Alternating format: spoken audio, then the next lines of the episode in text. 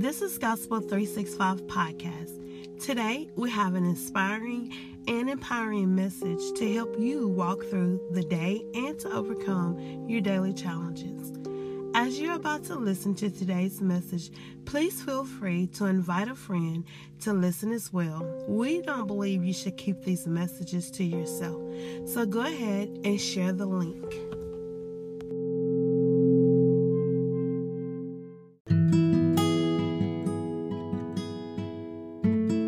The message for today's devotion is Living Out the Word.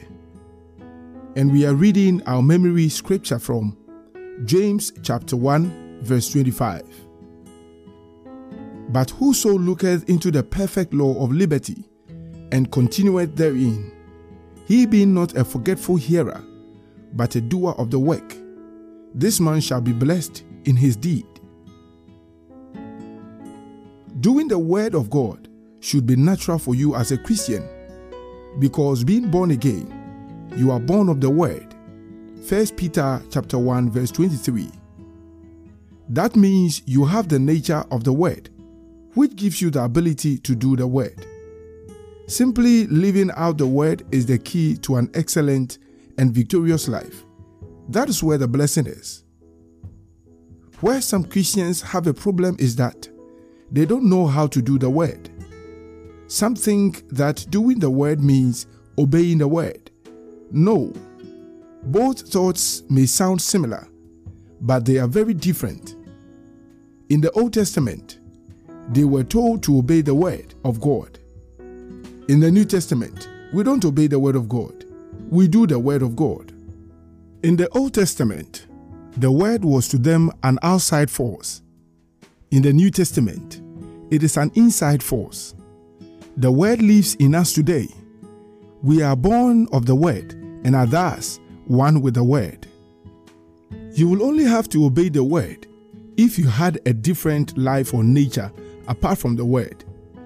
God's Word is your life, and through the mirror principle, He made it possible for you to live out the Word. Here is how it works. The Word of God is the mirror of God. The Bible says, anyone who hears the Word and doesn't do what it says is like a man who sees himself in a mirror, turns around and forgets what he looks like. James chapter 1 verse 23 to 24. This means that God expects you to see yourself the way he sees you in his word and then act accordingly. For example, the word says, you are a joint heir with Christ. Therefore, you should never talk broke or live as one who is disadvantaged in life. The world belongs to you as much as it belongs to Christ. All things are yours. 1 Corinthians chapter 3 verse 21. Irrespective of your feelings or the circumstances, endorse these truths and act on them accordingly. The blessings is in acting on the word, not just hearing or believing it. The creative power of the word becomes effective once ignited by the faith response from your spirit, bringing about a transformation in your life from glory to glory. God bless you.